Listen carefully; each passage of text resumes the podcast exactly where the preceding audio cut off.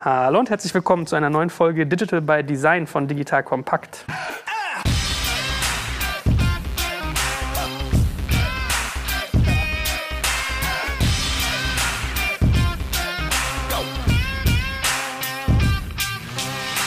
Mein Name ist Joel Kaczmarek und ich bin wieder in kreativ kompetenter Begleitung vom guten Christopher. Hallo Christopher. Hi Joel, geht's dir gut? Ja, mir geht's gut. Obwohl es regnet in Berlin, ja, wir sind ja hier landunter. Geht's dir auch gut? Ja, kann mich nicht beklagen. Auch ich, trotz des Wetters, voll motiviert und bereit, heute Dinge fliegen zu lassen. Ja, das wird nämlich unser Thema heute werden. Was mir Chris das letzte Mal schon gesagt hatte, war so ein, so ein Satz, so ja, wie man Hippos fliegen lässt. Das habe ich, glaube ich, auch in der Ankündigung zu unserem Format schon mal gesagt. Mhm. Und zwar, der Gedanke ist ein bisschen, wir wollen heute darüber sprechen, wie kann ich eigentlich Führungskräfte von Innovationen überzeugen? Wie mache ich das? Wie binde ich die ein? Da geht es ja auch viel um Organisationssteuerung. Darüber reden wir heute und wir fangen mal genau mit diesem Thema an. Beziehungsweise, bevor wir als erstes mal anfangen, ist, wir stellen dich nochmal vor mit einem Satz. Das sollten wir mal tun. Ja, ja? sehr gerne. Ähm, Christopher Bünke, ich bin der Business Design Director von Fjord in Berlin. Das ist ein schöner Titel dafür, dass ich mich darum kümmern darf, das innovationsberatende Geschäft, was wir machen, aus einer betriebswirtschaftlichen Sicht mitzubegleiten und sicherzugehen, dass die Dienstleistungen, die wir uns ausdenken, auch tragbar und von Organisationen umsetzbar sind. Mhm. Ja, man merkt das, wenn man sich mit Christopher ein bisschen länger unterhält. Das war ja auch irgendwie bei unserem letzten Podcast eigentlich so ein bisschen das Learning. Äh, wie kann man Design teilweise mit Business verknüpfen, dass mhm. das nicht immer so diesen Touch hat, das ist so entrückt und die kreativen Spinner und, sondern da steckt Fundament hinter, da stecken Ideen hinter und auch wirklich Konzepte, die Hand und Fuß haben. Und das versuchen wir eigentlich immer wieder mitzugeben und äh, werden dabei übrigens auch freundlich kompetent begleitet von unseren Freunden von Accenture Digital. Mhm. Heißt Interactive, ne? Ja, Accenture Digital, da drin in dieser Babutschka gibt es dann die Accenture Interactive Babutschka und in der Accenture Interactive Babutschka gibt es dann auch Fjord. also je weiter man da die Figürchen aufmacht, desto mehr sieht man die Familie. Ja, also Spaß beiseite. Man merkt, wir sind heute, da muss man, man kann ja noch lachen, wenn das Wetter draußen so trübe ist.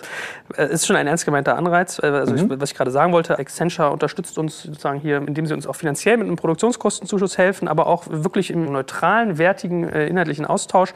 Das soll auch mal ganz äh, wertschätzend und dankend erwähnt sein. Da speziell die gute Jacqueline Stör und der Rainer Bahlensiefer, die da wirklich fleißig sich ins Zeug legen. So, back to the topic, wo wir schon über Führungskräfte hier reden. wir haben gesagt, make Hippos fly und es soll um Entscheider gehen. Was ist eigentlich ein Hippo? Fangen wir gleich mal an. Ein Hippo ist ein gefährliches Tier. Ein gefährliches Tier für Innovation. Hippo ist eigentlich ein Akronym für Highest Paid Person Opinion. Das heißt, es geht dabei um das Phänomen, dass in großen Hierarchien, also quasi in fast allen, vor allen Dingen deutschen, österreichischen, schweizerischen Unternehmen, immer noch derjenige, der weiter oben in der Hierarchie sitzt, die Entscheidung trifft darüber, was gut und was richtig ist. Natürlich trifft er sie nicht allein, aber am Ende des Tages gibt es doch schon oft Situationen, in denen Mitarbeiter das Gefühl haben, dass Entscheidungen mehr auf Meinung basieren, also auf einer Opinion, als tatsächlich auf der Werthaltigkeit dessen, was entschieden wird. Mhm. Also bei Hippo denke ich als erstes immer hier an die Happy Hippos früher aus dem ja. Genau. so kann man die sich auch ein bisschen vorstellen. War so ein dicker, bisschen knubbeliger Chef, blau mit so dicken Gliedern, der da sitzt und irgendwie die Innovation von außen beäugt. Also ist ja wirklich ein schönes Bild. Ja? Also highest paid person und äh, dessen Opinion soll eine Rolle spielen. Also genau. Also wer kriegt das meiste Cash und was hat der für eine Meinung? Weil man kennt das ja manchmal. Das ist ja so ein bisschen auch so ein, ja, so ein politisches Spiel. Ne? Mit, äh Absolut, äh Unternehmenspolitik. Ich glaube, was wir dabei nicht unter den Tisch fallen lassen sollten, ist, dass Hippos auch sehr gute Eigenschaften haben. Ja, also, dass man nicht nur den Teil betrachtet dessen, dass dort Entscheidungsprozesse basierend auf den Gehältern getroffen werden, sondern auch das Bild des Hippos ist auch ein sehr breites Tier, was auch viele andere Tiere mittragen kann, was auch innerhalb von ungewissen Zeiten ein ganzes Unternehmen sinnbildlich für die Vögel, die hinten auf dem Rücken vom Hippo sitzen, durch den reißenden Strom führen kann. Ähm, ich glaube, heute soll es uns beiden ein bisschen darum gehen, wenn ich sage, Hippos fliegen lassen, zu überlegen, wie man diese guten Fähigkeiten im Innovationsprozess nutzen kann, anstatt nur über die, die Happy Hippos zu sprechen. Werbung.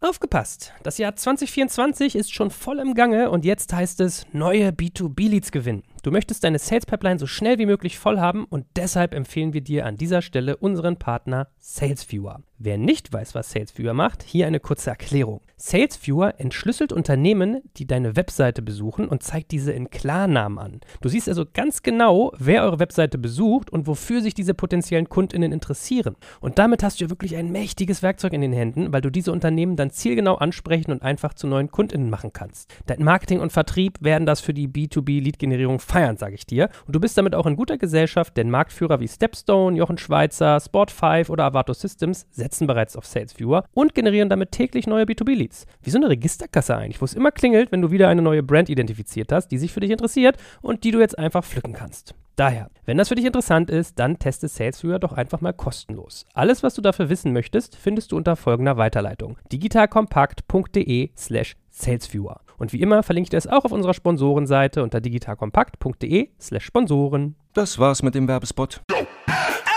Ich habe das neulich mit dem guten Gero in unserem Sales-Podcast gehabt. Da meinte der so scherzhaft, äh, da ging es um Preisfindung. Da hat er gesagt, wer sollte entscheiden, wie teuer ein Produkt ist? Ja, dann hat er gesagt, wenn ich das als CEO entscheide, habe ich eigentlich den ganzheitlichen Blick, weil wenn ich losgehe und frage das Produkt, wie sollte sich der Preis denn sozusagen gestalten, dann sagen die mir, ja, das muss irgendwie aufgehangen sein an unseren tollen Features. Mhm, okay, wenn du zum Marketing gehst und fragst du, wie sollte denn das, der Preis sein? Dann, ja, möglichst so, dass wir möglichst viele Leads günstig konvertieren können. Mhm. So beim Sales ist es sowieso mal variabel, wie der Preis ist, das, was der Kunde hergibt und, und, und. Mhm. Sein Takeaway war eigentlich, man hat ja immer nur so einen gewissen Ausschnitt, wenn man in einer Firma drin ist und einen CEO, also einen Hippo in dem Fall meinetwegen, das kann auch ein Manager sein, muss ja gar nicht der oberste mhm, Manager ja. sein, hat idealerweise den ganzheitlichen Blick und denkt sozusagen sehr, sehr ganzheitlich. So, Gehen wir da mal ganz äh, unverhohlen rein. Wie überzeuge ich denn eigentlich einen Hippo davon, Innovationen sozusagen zu forcieren, zu fördern? Ich glaube, die schöne Antwort ist, dass man dem gestalterischen Prozess einfach folgen kann und Ergebnisse zeigt. In Summe habe ich festgestellt, dass es wesentlich einfacher ist, wenn man innovationstechnisch diesen Weg geht, schnell über Prototypen und echte Ergebnisse und echtes Feedback jemanden zu überzeugen, als einfach versuchen, faktenbasierte, sage ich jetzt mal, Argumente anzuführen. Weil in Summe ist das das, was sie gewohnt sind, dass es zwei Seiten gibt und sie eine politische Entscheidung treffen. Was das Angenehme an dem Gestaltungsprozess mit echten Menschen ist, dass man sich gegen die Worte des Marktes oder die Worte der Nutzer kaum wehren kann. Das heißt, wie überzeuge ich einen Hippo von meinem Ergebnis, weil das ja nicht mehr meine Meinung ist, indem ich den Kunden sprechen lasse, indem ich nicht lange warte, tatsächlich echte Forschung für mein Projekt zu betreiben und sozusagen schon vom Ansatzpunkt des Projektes hinweg nutzerzentriert zu denken. Denn das ist tatsächlich etwas, was man ja auch oft hört. Da gibt es so Urban Legends über die CEOs von Unternehmen, die mal ihre Nichte ihren ein Fahrzeug durch die, sage ich jetzt mal, Garage von ihrem eigenen Unternehmen haben fahren lassen und die hatte einen unglaublich schlechten Service und plötzlich wurde man wach und hat gesagt, hey, wir müssen da etwas ändern. Diese Mythen gibt es nicht ohne Grund, denn die Hippos an sich sind keine dummen Tiere, ganz im Gegenteil sondern es sind Tiere, die man auch davon überzeugen muss, dass es wirklich einen Need gibt und das macht man am besten über nutzerzentriertes Denken. Mhm. Ich habe neulich mit äh, Katja Nettesheim, mit der ich unseren Medienpodcast mache, haben wir podcastet 15 Wege, wie man Innovationen grandios verkacken kann. Mhm. Und ein Faktor war so ein bisschen, ich bin ja der Chef, ich weiß ja, wie es geht. Da war so das Argument, naja, Moment mal, Steve Jobs hat ja auch gesagt, wenn ich auf meine Nutzer gehört hätte, was ich tun soll, dann hätte ich nie das iPhone erfunden, weil Nutzer sich immer nur das vorstellen können, was gerade präsent ist und nicht die Zukunft. Ist das nicht so ein Risiko, dass wenn du da irgendwie vortrittst und sagst, schauen Sie mal, wir haben eine Nutzerfrage gemacht und ja. so, ah ja, Herr Bünke, Marfo, alles schön und gut, aber die Kunden denken noch nicht so weit. Und genau, so. und da triffst du genau den richtigen Zahn, die Marfo. Das, was ich also sage, Marktforschung? Marktforschung, genau. Das, was ich gerade gesagt habe, hat wenig damit zu tun, jemandem etwas zu zeigen und zu sagen, magst du das? Tatsächlich nutzerzentriertes Testen funktioniert immer basierend darauf, sich etwas auszudenken und die Leute damit spielen zu lassen und zu beobachten, was passiert. Natürlich hat Steve Jobs nicht gefragt, hey, möchtest du diesen iPod haben oder möchtest du dieses iPhone haben? Was die gemacht haben mit der Nutzertesting ist genau das Gleiche, was man in jedem guten Innovationsprojekt macht. Man erstellt einen Prototyp und lässt die Leute mal damit spielen und schaut, was sie tun. Man fragt nicht, gefällt dir das? Sondern man fragt vor allen Dingen am Anfang des Projektes, wenn man etwas innovationstechnisch tut, fragt man Fragen, die über Umwege zu den Motivationen kommen. Zum Beispiel, man möchte eine neue Lerndienstleistung erstellen für jemanden dann frage ich denjenigen nicht, äh, gefällt dir das, was wir aktuell machen für, auf unserer Lernplattform, sondern ich frage ihn erstmal, warum hast du diesen Beruf gewählt? Dann frage ich ihn über seine Schulzeit, wie das denn wohl war, was ihm da gefallen hat, was ihm später vielleicht im Studium gefallen hat oder nicht. Also es geht vor allen Dingen darum, herauszufinden, wie Leute ticken und wie eine andere valide Lösung ihnen vielleicht ein besseres Ergebnis bringen kann. Und genau das ist die Geschichte vom iPod. Steve Jobs hat nicht gefragt, hey, findest du den iPod toll, sondern er hat Leute gefragt dazu, wie sie Musik sammeln, was daran wichtig für sie ist. So sind so Dinge entstanden wie die kleinen Bildchen, diese Thumbnails von den Alben, die mhm. relativ schnell dann in der nächsten möglichen Version vom iPod auch sichtbar gewesen sind. Dieses Durchflippen und die Art und Weise, wie die da auch stehen, sieht aus wie eine Sammlung von Platten. Platten. Und der Grund ist nicht, dass Leute gesagt haben, oh, ich hätte gerne Platten. Oder man gesagt hat, hier, schau mal, fändest du Platten gut? Sondern die haben Leute beobachtet, wenn man gesagt hat, hey, zeig uns mal deine Musik. Dann sind die durch ein Plattenregal gegangen. Hm. Okay, man merkt also, man muss da wirklich um die Ecke denken. Also man kann gar nicht so direkt auf den Kern gehen, man muss so ein bisschen das Unterbewusstsein antriggern, ja, genau. das unbewusst gelebt und, und da lass mich kurz den letzten Schluss finden, nämlich was der Hippo gewohnt ist, ist Marktforschung, die die Meinung, jetzt sind wir wieder bei Meinung, die Meinung der Fachbereiche unterstützt. Marktforschung wird oft gemacht, um zu zeigen, das, was wir da machen, ist richtig. Mhm. Wohingegen es eigentlich sinnvoller wäre, selbst Marktforschung zu machen, und zwar im explorativen Sinne und nicht, wir machen mal ein Survey, wie vielen Leuten das gefällt, was wir uns da vor zwei Jahren ausgedacht haben. Und dann drehen wir die Statistik so, weil Statistik ist biegbar in die Richtung, dass alle happy sind mit dem Ergebnis und wir nur geringe weitere Verbesserungswege finden. Problem ist nur, das sind halt die Hippos auch ein Stück weit gewohnt, von ihrer Belegschaft mit dieser Art von Fakten gefüttert zu werden, nicht mit, lasst uns doch mal mit dem Kunden hinsetzen und ein Gespräch führen, was eher offen ist. Was ist denn dann ein geschickter Kommunikationsweg? Also wenn ich wegkomme, eigentlich geht es ja immer so ein bisschen um Messbarkeit von Innovation an der mhm. Front auch. Ne? Ja. Wenn ich davon weg will und eigentlich mehr so, also ich, ich nehme so ein bisschen mit, das ist auch Gefühlsebene ansprechen. Das ist gar nicht mal mehr nur so Ratio, sondern man muss sie manchmal auch aus seinen, also ein bisschen aufwecken. Hast du da irgendwie schon Mittel und Wege gefunden und gesehen, wie man sowas geschickt macht, den aus seinen Prozessen, die er kennt, rauszuholen? Also Prototypen hast du ja gerade mhm. schon gesagt, wäre ein ja. Weg. Wie geht man da aber am besten vor? Es hängt immer so ein bisschen davon ab, welchen Zugang man hat. Ja, also du hast ja vorhin schon gesagt, Hippos gibt es auf verschiedenen Ebenen. Man muss rausfinden, kriege ich meinen Hippo dazu, vielleicht mal mitzukommen zum Kunden. Also wir haben unglaublich gute Erfahrungen damit gemacht, Führungsebenen sehr früh im Projekt mitzunehmen in die Forschung selbst. Selber die Interviews teilweise führen zu dürfen, um zu spüren, dass wir es anders machen und dass sie auch da Insights generieren können, die sie nicht per Survey-Frage hätten kriegen können. Ansonsten, was immer sehr gut hilft, und das ist so ein bisschen der alte Trick aus meiner Beraterzeit, ist auch ein, ein Video zu machen von der Forschung und das auf einem iPad denen zu geben. Nie auf einem Laptop, nur auf einem iPad. Dann fühlt sich das auch neu an und wertig. Ich mache jetzt ein bisschen Spaß, aber in Summe glaube ich schon daran, das Bild sprechen zu lassen, um am Ende darauf zu kommen, hey, du kannst dieses Erlebnis auch mitnehmen an der Stelle. Wenn man später im Projekt jemanden davon überzeugen möchte, dass das sinnvoll war, so wie man es getan hat, dann nimmt man die Leute mit zum User-Testing. Also zu sagen, hey, schau dir mal an, wie die damit umgehen, was wir in dieser kurzen Zeit schaffen können. Weil in Summe, und das ist ja kein großes Geheimnis, wenn du dir mal zum Beispiel alle Systeme anguckst, die in Autos heute Concierge-Dienstleistungen möglich machen, wird da viel Werbung drum gemacht mit großen Websites und viel Tamtam. -Tam. Die echten Aktivierungsraten dieser Systeme sind marginal bis verschwindend und das ist ein bekanntes Problem. Und die deutsche Wirtschaft geht damit um mit, ja, jetzt müssen wir einmal hingehen und den Leuten sagen, sie sollen dieses Ding aktivieren. Schult doch jetzt mal alle Verkäufer, dass die dieses Ding aktivieren und fragt die mal, ob die das gut oder schlecht finden. Kriegen dann die Antwort, nee, mache ich nicht an, weil ich finde die Dienstleistungen scheiße. Aber das wussten wir ja schon. also hätte man diese Zeit auch investieren können, da rein rauszufinden, was würden die Leute denn wollen anstatt zu versuchen, ein totes Pferd weiterzureiten. Hm. Also ich merke, es geht sehr viel eigentlich um Erlebbarmachung, ne? also irgendwie um, um Total. Erleben. Ne? Also staunt man und, ja. Und vor allen Dingen um das Gefühl, jeder hat in so einem Unternehmen eine hohe, hohe Expertise. Ja, wir haben in Deutschland einen wahnsinnigen Expertenkult und es gibt tatsächlich hier auch unglaublich viele sehr, sehr gut ausgebildete Menschen. Das Problem ist, dass dieses Hippo, das Opinionating, also diese ganze Meinungsgesellschaft und Politik in Unternehmen einem gar nicht eingesteht, zu sagen, hey, ich habe jetzt die letzten drei Jahre ein bestimmtes Ding vor mir hergetrieben und habe das gut gemacht. Jetzt kann ich mit dem Fähigkeitsset, was ich habe, mal eine neue Frage so angehen, als wüsste ich das Ergebnis noch nicht. Das darf man anscheinend nicht. Man muss hingehen und äh, die ganze Zeit so tun, als ob man schon alles wüsste und schon alles vorhersehen kann. Und wenn wir davon wegkommen und sagen, wir haben Leute, die sich zum Beispiel unglaublich gut mit CRM-Systemen ausgehen, also Customer Relationship Management Systemen. Warum müssen die immer das Gleiche tun? Dürfen die nicht auch dieses Wissen, wie man datengetriebene Personalisierung von Interaktionen darstellt, in anderen Bereichen mit anderen Problemen ausprobieren? Ich verstehe nicht, warum die Leute immer weiter am Fließband des eigenen Unternehmens das gleiche Hämmerchen schlagen müssen, obwohl wir feststellen, dass was vom Fließband runterläuft, will schon lange keiner mehr. ja, aber ich meine, da hast du ja recht. Das ist also gefühlt in der Wahrnehmung ist das ja immer so ein Thema. Man hat eine Rolle intus und bleibt auch in dieser Rolle und man appliziert das immer nicht auf Neues. Ne? Ja. Hm.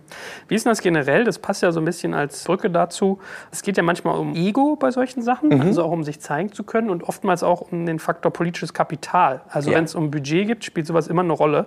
Äh, ist das was, was man aktiv mit einbeziehen sollte, wenn man irgendwie Innovationen befördern will, dass man sowas mit kalkuliert? Absolut. Also ich glaube, allen Teams, die mit uns Innovationsprozesse durchmachen, rate ich sehr früh, eine hohe Visibilität des Prozesses bei ihrem Vorgesetzten zu suchen. Denn dadurch, dass so wenige so frei arbeiten und in dieser Geschwindigkeit solche Ergebnisse erzielen, ist das politische Kapital quasi vorher mit einkalkuliert. Ist auch so ein bisschen in die Richtung, viele von den Kollegen von unseren Kunden fragen mich, hey, wie kann ich dieses sehr hierarchische Verhalten denn durchbrechen? Ganz einfach, mach die Leute erfolgreich. Ein gelungenes Innovationsprojekt, in dem der Chef hinterher zeigen kann, guck mal, was ich gemacht habe, führt direkt dazu, dass er merkt, je mehr ich die Leine locker lasse, desto erfolgreicher werde ich. Das Prinzip einer Führungsperson in einer Hierarchie ist nicht das, was hier anzuprangern ist. Es muss immer jemanden geben, der auch Entscheidungen trifft und Verantwortung übernimmt oder zumindest den, sag ich jetzt mal, Schirm spannt über verschiedene Bereiche und den Überblick behält. Diesenjenigen zu erfolgreich zu machen, funktioniert aber besser, wenn man auf einer Vertrauensbasis zeigt, dass je mehr Spielraum er ihnen gibt, desto bessere Ergebnisse kommen dabei raus. Und am Ende des Tages kriegt er das auf die Schulter klopfen, ja dafür für gute Ergebnisse. Aber ist ja auch nicht so einfach. Also man kennt ja so diese Meetings, wo man immer so einen Dödel hat, der am Ende mal alles nochmal zusammenfasst. Ne? Ja, absolut. Weil er dann derjenige ist, der es gesagt hat und denkt dann, es wird ihm irgendwie zugeschrieben. Also das ist ja schon manchmal so ein Hauen und Stechen, wem Innovation am Ende dazugeschrieben wird. Und dann zu sagen, okay, ich äh, gebe das jetzt meinem Vorgesetzten so ganz bereitwillig, würdest du aber trotzdem sagen, macht Sinn. Absolut, vor allen Dingen, weil wenn man den Prozess gut dokumentiert, wir haben zum Beispiel mal, das ist auch kein Geheimnis, dürfen wir glaube ich sogar sagen, steht im Audi-Jahresbericht, wir hatten für 100 Tage mal acht Entscheidungsträger von Audi bei uns im Studio und haben den ganzen Prozess gefilmt, komplett. Also wir haben im Prinzip gesagt, hey, wir machen euch kein Innovationskonzept nebenher, neben unserem Projekt, sondern ihr kriegt einen Film mit einem, wie macht man das eigentlich bei Audi? Und es ist unverkennbar, wer in diesem Projekt war. Also da darf sich nachher jeder mit den Federn schmücken, das erlaubt zu haben und dafür Budgets gegeben zu haben und das gerne in die ganze Welt zu tragen. Aber es ist quasi unmöglich daran zu, beizugehen, dass diese acht Jungs da einen super Job gemacht haben und wer das war. Und das merkt man, wenn ein Unternehmen tatsächlich, und ich möchte ja jetzt, ne, wir reden manchmal so ein bisschen so, als wären alle deutschen Unternehmen irgendwo in einem angestaubten Ecke. Es gibt ja viele deutsche Unternehmen und auch in den anderen Ländern gute Unternehmen, die das wertschätzen, wenn man Leistung zeigt und dementsprechend die Leute dann auch in die Visibilität rückt. Und ich glaube, so ein Unternehmen, was wertschätzt, wenn man echte Erfahrungen einbringt, um ein Ergebnis zu erzielen, ohne sich dabei auf den Schlips getreten zu fühlen, dass man seine eigene Machtposition so ein bisschen angefressen sieht, ist ein gutes Zeichen für ein gesundes Unternehmen. Müssen Innovationen denn eigentlich immer umsatzrelevant sein, damit sowas gelingt? Auch dieses Thema des politischen Kapitals, weil man hat ja manchmal so dieses doesn't move the needle als so neumodischen mhm. Satz. Ja? Also wenn du ein großer Konzern bist, machst du manche Innovationen vielleicht nicht, weil sie zunächst zu klein wirken oder gar nicht so den großen Impact haben. Also müssen Innovationen immer diesen Umsatzshift mitbringen? Nee, ich glaube, Umsatz ist nicht die Kerngröße für mich. Es gibt so ein, so ein Prinzip von, das nennt man Leading und Lagging Factors. Ja, also führende Kennzahlen und Kennzahlen, die dem nachrennen. Und das ist auch was, was in Deutschland oft falsch verstanden wird. Profite, Kostensenkung, das sind alles Sachen, die passieren, weil was anderes passiert. Die passieren nicht von alleine. Dementsprechend, ja, ähm, gibt es definitiv eine andere Form von Publicity für bestimmte Innovationsprojekte, weil man annimmt, dass sie die Nadel das eine bisschen weiter nach rechts ähm, rücken können und das eine bisschen ist dann gleich mehrere Millionen Euro. Es gibt aber auch viele, viele interne Projekte, die ich kenne, die überhaupt gar nichts mit Profitrelevanz zu tun haben, aber zum Beispiel rein mit Mitarbeiterzufriedenheit. Und der Durchschlagseffekt dessen, eine Organisation zu haben, die happy ist, weil man zum Beispiel den Arbeitsplatz, die digitalen Zugänge zu den Arbeitsplätzen umgestaltet hat und Prozesse verändert hat, dieses Mehr an Motivation lässt sich nur schwierig dann direkt auf Umsätze übertragen, je nachdem, was man als Geschäft hat. Ja.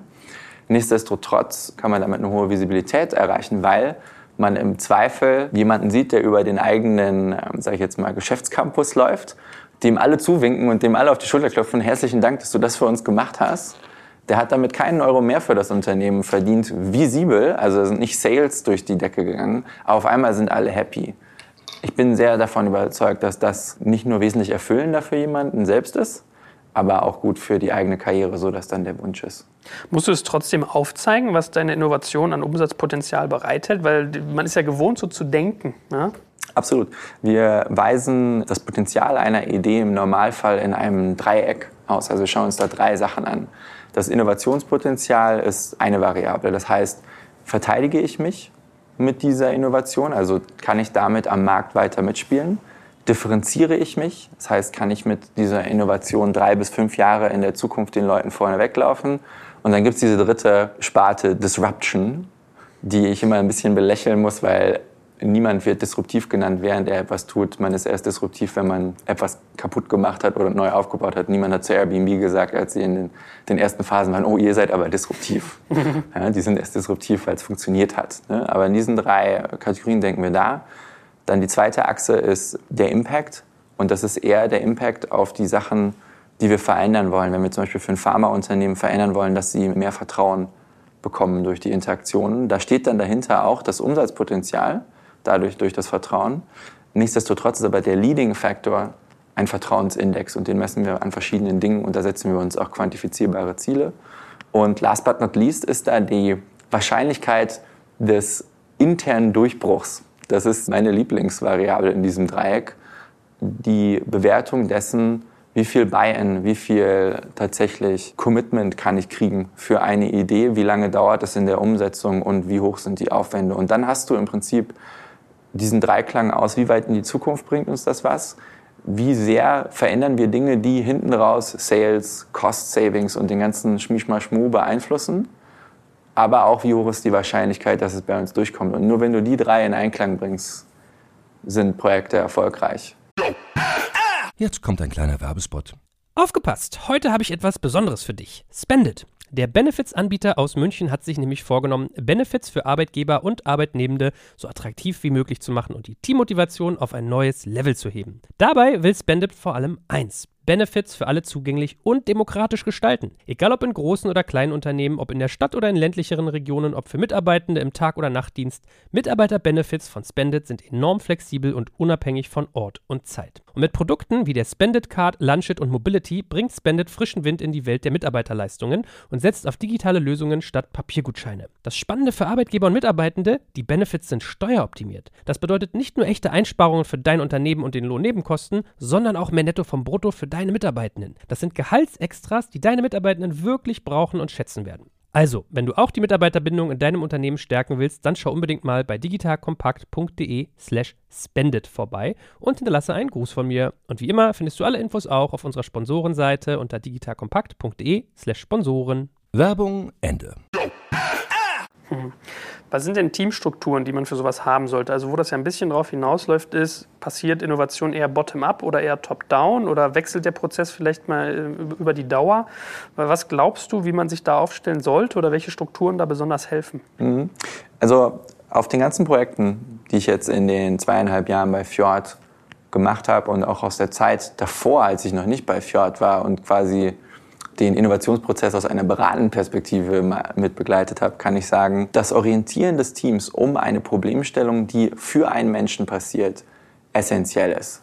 Das heißt, es hilft nicht zu sagen, Marketing, PR und Produktabteilung machen ein Steering Committee und dann rennt jeder weg und macht sein eigenes Ding und kommt immer wieder mit Ideen zusammen. Das ist unglaublich mühsam. Das befördert Politik, das befördert das Verhalten ihr und wir, das befördert ein Neidverhalten, auch wenn einer schneller oder weniger schnell vorankommt. Und die Budgets sind ja dann auch immer gesplittet. Das heißt, man stellt sich selber unglaublich viele organisatorische Steinchen in den Weg, um überhaupt loslaufen zu können. Und dementsprechend ist das richtige Aufstellen einer Organisation immer basierend darauf, die richtigen Experten um ein Problem zu organisieren. Das heißt, du kannst sagen, hey, wir möchten das Vertrauen von unseren Patienten für ein verschreibungspflichtiges Medikament erhöhen. Wen brauchen wir denn da? In der alten Welt würde das die Markenabteilung dieses Medikaments machen. In einer innovationsgetriebenen Organisation wären von Anfang an Datenschutzrechtler und Rechtsanwälte dabei. Und dann gucken wir mal, ja, warum wollen wir die denn involvieren? Die sagen ja immer nein. Ja, die sagen immer nur nein, weil die immer erst am Ende drauf gucken dürfen, wenn man fertig ist. Und dann müssen die sagen, hopp oder top. Und wenn es dann hinterher blöd läuft, dann ist es deren Kopf, der rollt, nicht der vom Fachbereich. Und das ist für mich immer ein schönes Beispiel, um unseren Kunden zu zeigen, hey, ihr müsst die richtigen Leute, ihr müsst das Problem, was ihr anschaut, bewerten, was wollt ihr da eigentlich verändern und da sofort die richtigen Menschen zusammenbringen. Und das ist hierarchiefrei. Das, da geht es darum, wer weiß da am besten Bescheid. Mhm. Und beginnt sowas dann eher äh, top-down, also eher oben und wird nach unten kaskadiert? Oder ist das was, was teilweise vielleicht eher an der Front, wo man den Kunden mhm. Zugang hat? Beide Wege. Also ich kann dir, glaube ich, ein ausgewogenes 50-50-Verhältnis bei uns in den Projekten zeigen, wo es teilweise Leute gewesen sind, die auf Sachbearbeiterebene gesagt haben, hey, ich habe hier ein Problem, ich habe aber auch ein Budget und ich möchte das lösen. Und dann haben wir angefangen, den Innovationsprozess so groß zu drehen, weil wir gemerkt haben, das Problem ist so ein wichtiges, dass auf einmal dann bis zum Vorstand selbst mit Fotos nachher beim Ergebnis der CEO höchstpersönlich dabei ist und dann sagt, jetzt übernehme ich diese Fackel und dann, das ist das, was wir mit Hippos fliegen lassen, dann kann der wirklich durch das Unternehmen gehen und den Leuten helfen, noch viel weiterzukommen. Andersrum haben wir aber auch Projekte, wo der Vorstand selbst sagt, wir haben ein riesiges Problem, ähm, wir möchten das auf eine innovative Art und Weise lösen. Ihr habt ein großes, reichweichendes Mandat. Ich bin mir gar nicht sicher, welcher Weg für mich in der ganzen Zeit angenehmer gewesen ist. Ich habe festgestellt, dass es am Anfang wesentlich schneller geht, wenn es bottom-up geht, weil man viel mehr Zugang hat zu Leuten, die sich wirklich auskennen mit den Sachen, die sie sich angucken, ohne vorher zu denken, ja, jetzt kommen da die großen, wichtigen Leute von außen, als umgekehrt. Bei den Top-Down-Projekten muss man erstmal den Leuten zeigen, dass man integrativ, problemorientiert arbeitet und nicht einfach nur, sage ich jetzt mal, die Bällebad-Version von Beratung ist, die dann vorbeikommt und spielerisch doch nur das macht, was sie wollen. Wenn du jetzt sagst, ein Faktor in dem Dreieck ist die Wahrscheinlichkeit des internen Durchbruchs, muss man dann, wenn man sowas bottom-up forciert, eigentlich so eine Art von Mehrheitensammlung machen? Muss man erstmal irgendwie sich die Abteilung reinholen, bevor man dann zu so einem Hippo hingeht, ehe man so einen Innovationsprozess startet? Ich glaube, was ich festgestellt habe, was am meisten hilft, ist ja, mal zu überlegen, wer sind denn die kritischen Faktoren. Wir Deutschen haben, ich weiß gar nicht, woran das liegt. Wir haben ganz viele Industrien, die so funktionieren. Es gibt ein Hauptquartier in einer Stadt, wo nicht alle Leute wohnen wollen würden. Und dann gibt es Märkte auf der Welt und die Märkte haben eigentlich mehr Macht in den Entscheidungsprozessen als das Hauptquartier selbst, weil die sagen, hey, unsere globale Strategie kann ja wohl nicht irgendwie in Pusemuckel entworfen worden sein. Was wir immer tun, ist, sobald wir glauben, wir haben eine Lösung prototypisiert, die einen echten Mehrwert schafft, dann schnell zu sagen, lass uns jetzt mit den Märkten sprechen, lass uns nicht länger warten, lass uns rausfinden, was sind die Märkte, wo das besonders wichtig ist, dass das funktioniert und dann das so adaptieren, dass die dabei sein können. Und in dem Moment wird man so kritisch und relevant für das Gesamtunternehmen, dass der CEO oder der CMO oder wer auch immer ein C vor seinem Namen hat, ein hohes Interesse daran hat zu verstehen, was passiert da, weil das die, und da geht es ein bisschen zurück auf das, was du vorhin gefragt hast, weil das die Jungs und Mädels sind, die am Ende die Nadel nach rechts schieben. Mhm. Was im Hauptquartier passiert, ist sehr wichtig, aber wenn die Autos, die Maschinen, die Dienstleistungen in den Ländern auf der Welt, die das große skalierbare Netzwerk dieses meistens ja DAX-notierten Unternehmens ausmachen, dann hilft das Ganze nicht. Nur dann kriegt man eigentlich Traktion. Jetzt gibt es ja da bei den Mitarbeitern so ein neues Ding, das heißt irgendwie Sinnhaftigkeit. Ja, also manchmal muss ich meiner Familie auch erklären, bei Mitarbeiterführung so, nee, das ist nicht mehr so, man wird bezahlt und macht einfach, sondern äh, man muss den Leuten eine Vision geben, was sie tun und so ein Verständnis dafür. Ja. Wie sehr spielt das da eigentlich eine Rolle für? Weil man kann ja Geschäftsmodelle, genau wie du sagst, in der Zentrale immer entwerfen, das passt ja genau passend dazu, aber man muss ja trotzdem auch seine Mitarbeiter dafür abholen. Also es ist ja immer so ein, so ein Für und Wider. Hast du da irgendwie schon mal Beobachtungen gemacht oder Überlegungen angestellt? Absolut. Und ich glaube, es geht nicht nur ums Abholen, sondern es geht in den meisten deutschen Unternehmen darum, ein dringendes Problem zu lösen. Ich habe mal eine Statistik gelesen, ich glaube 60 Prozent aller deutschen arbeitenden Menschen haben mental gekündigt. Also sind quasi, wenn man sie fragt, liebst du deinen Job und würdest du hier gerne sein, sagen sie, ich mache das hier, weil das mir das Geld gibt. Ich bin hier aber nicht gerne. Ich glaube daran, dass dieses offenere Arbeiten, problembasierte Arbeiten, die Leute dazu zurückführt, zu der Frage, warum habe ich diesen Job überhaupt ergriffen? Denn was wir geschafft haben, ist durch unsere Zahlenorientierung die Leute so weit wegzuführen von ihrem eigenen Arbeitsergebnis, dass es schon gar keinen Spaß mehr macht. Würdest du jeden Tag zur Arbeit gehen, um das Spiel zu spielen, hey, wie kann ich den Overall Marketing Cost Spend in Südkorea drücken? Mhm. Das ist eine Aufgabe, da gehört viel Expertise zu, um dieses Ziel zu erreichen. Das ist aber nichts, was man hinterher auf dem Sterbebett seinen Enkeln erzählt. Ich habe 50 Prozent der Cost Savings im Marketingbereich gedrückt. Die Frage ist, was ist der Sinn meiner Arbeit? Und ich glaube, dass dieses Vorgehen, Innovation darüber zu betreiben, mit den Menschen zu sprechen, die davon profitieren, was man macht, sei das außerhalb des Unternehmens, also der Endkunde, oder sei das innerhalb des Unternehmens, der eigene Kollege dass das sehr stark dazu führen kann, Menschen zu motivieren und zurückzuführen zu, warum machen wir das eigentlich? Warum tun wir das? Wieso arbeite ich in einem Pharmaunternehmen, um das Marketing-Spend zu drücken? Ich bin mir relativ sicher, dass das nicht die initiale Motivation gewesen ist an der Universität oder schon im Kindergarten. Und die neuen Organisationsformen, die sehr viel damit zu tun haben, zu vertrauen, brauchen diese Basis des Verständnisses, warum mache ich das? Ich kann jemandem nicht vertrauen, dass er weiß, was er machen soll, wenn er nicht selber gar nicht weiß, wozu. Warum mache ich das? Und da gibt es ganz viel tatsächlich auch Wissenschaft dazu, weil das, was wir beide heute besprechen, kann ja so ein bisschen esoterisch klingen. Ja? Wir Sinnhaftigkeit zurückbringen zu den Mitarbeitern, Hippos fliegen lassen. Ich kann jedem empfehlen, von einem Herrn, der heißt Lalou, das Buch Reinventing Organizations zu lesen. Da geht es um die verschiedenen Ebenen von Bewusstsein von Menschen über die Jahrhunderte hinweg. Und wir sind mittlerweile in einer Zeit angekommen, wo Menschen Sinnhaftigkeit nicht nur brauchen, sondern dass der Kern und Angelpunkt dessen ist, was wir tun. Und dass wir hierarchiefreies Verhalten nur befördern können, wenn man das auch wirklich zum Start bringt. Und ganz einfach gesprochen, glaube ich, meine ich damit, Airbnb ist ein toller Service. Aber wenn die Jungs im Callcenter, ich war nämlich letztens auf Kuba, die haben ein 24-Stunden-Notfallprogramm nur für Kuba, weil da wohl eine Menge passiert. Wenn die nicht wüssten, warum sie mit mir interagieren und diesen totalen Fokus darauf hätten, jemandem helfen zu wollen, einen richtig tollen Urlaub zu haben und so wenig Hassel wie möglich mit der Unterbringung, wenn die das nicht wüssten, dann würden die nicht so mit mir telefonieren, wie sie es tun. Und dann würde das ganze Konzept auseinanderfallen. Weil das eigentlich das Coole an der Plattform ist, dass ich irgendwelche Bildchen sehen kann von irgendwelchen Unterbringungen. Das ist smart und das ist geschäftsmodellseitig clever, clever, clever. Aber der Grund, warum ich es mache, ist, weil ich weiß, ich kriege genau das, was ich da sehe. Und wenn ich es nicht kriege, dann ist da jemand, der mir hilft. Und dieses Da ist jemand, der mir hilft, kann nur funktionieren, wenn die Leute richtig bezahlt werden, ja, aber vor allen Dingen auch wissen, warum sie es tun. Mhm. Weil nur dann macht es ihnen Spaß. Und ja, ich meine, da mussten die bestimmt auch hinkommen, wenn man so an die ganzen äh, ver verbruchten Apartments denkt, die so Airbnb mhm. zurückgelassen hat. Aber der Punkt ist, glaube ich, schon verständlich. Jetzt ist, glaube ich, so der letzte Aspekt, über den wir nochmal reden sollten, bei dem ganzen Hippo- und Innovationsthema, dann eigentlich Agilität. Also wenn man mhm. sagt, das ist irgendwie oft ein Bottom-up-Thema, manchmal ein Top-down. Es geht darum, irgendwie ein Bewusstsein für die Umsetzbarkeit und die Wahrscheinlichkeit zu kriegen, Impact etc. pp. Dann ist ja die Frage, wie kriege ich meine Organisation agil gesteuert, dass das auch Traction bringt, dass ich da nicht irgendwie versande, dass ich nicht politisiere. Was bedeutet denn eigentlich für dich agil und was ist irgendwie nicht agil? Hm, das ist eine sehr gute Frage. Lass mich da mal damit einsteigen. Ich habe am Wochenende eine Dokumentation über American Football gesehen und festgestellt, dass sie auch teilweise das Wort Be More Agile nutzen. Im angelsächsischen Bereich bedeutet Agile, dass jemand schnell laterale Bewegungen machen kann und agil sich von einem Punkt zum nächsten bewegt. Das heißt aber eher die Flexibilität in welche Richtung. Für uns Deutsche heißt das Wort Agilität in der Konnotation hauptsächlich schnell. Jemand ist agil, wenn er schnell ist. Und damit befeuern wir mit dieser neuen, hochgepriesenen, verbullshit-bingoten Herangehensweise, ja, du kannst ja über Scrum, Product Owner und, und, und, kannst du sprechen bis zum St. Nimmerleinstag. Damit befeuern wir unser Verlangen danach, als Deutsche schnell zu sein.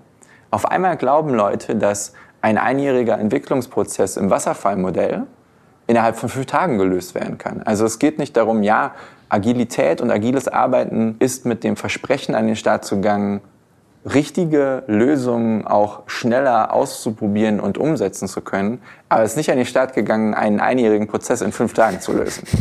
Mhm. Und das wird aber heute so ein bisschen so getan, als wäre das so. Vor allen Dingen hier bei uns, weil gesagt wird, ja gut, wenn das andere nicht richtig war, wir Deutschen haben ja gerne recht, wenn das andere nicht richtig war, dann muss das jetzt ja wohl auch bahnbrechend wie der Zauberstab sein. Agilität für mich bedeutet vor allen Dingen eins, in der Lage zu sein und zu bleiben auf der ganzen Fahrt des Prozesses von einem, ich habe eine Problemstellung, ich habe hin zu einer, ich habe eine echte, funktionierende Lösung, nicht nur ein Prototypen, sondern eine funktionierende Lösung, immer wieder die Richtung leicht korrigieren zu können, indem ich zulasse, dass durch Testen immer wieder hinterfragt wird, ist das valide? Da haben wir beim letzten Mal schon viel drüber gesprochen, dieses ist das eine valide Lösung und wann wird sie repräsentativ, wann wird sie wirklich interessant für eine große Menge von Menschen. Das heißt, es geht für mich dabei nicht um schnell, sondern es geht für mich darum, a, am Anfang richtig zu verstehen, was ist wirklich das Problem. Ansonsten rennt man nämlich agil mit voller Wucht gegen die Wand. Ja? Mhm. Und da ist nicht fail first, fail fast, fail cheap, alles blub, blub, blub. Wenn man am Anfang keine guten Fragen stellt, dann sollte man sich dieses Mantra bitte nicht auf die Segel schreiben. Zweiter Punkt.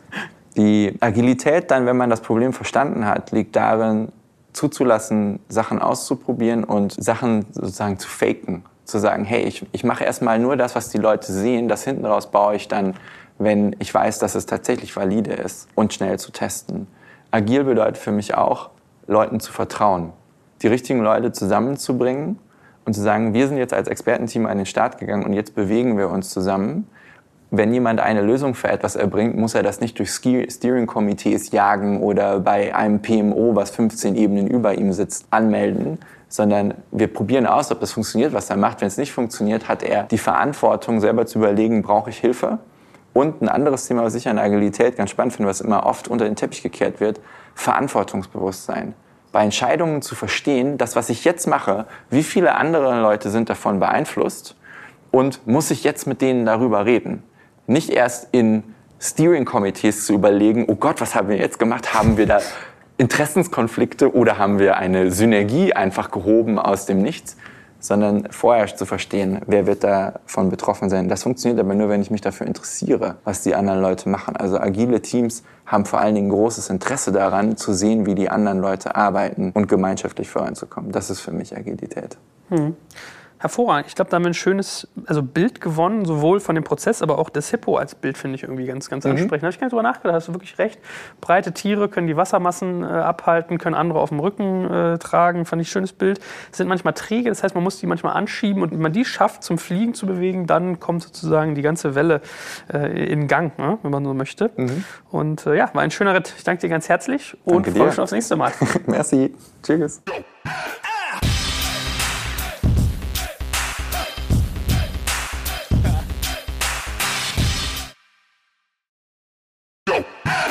Jetzt kommt ein kleiner Werbespot.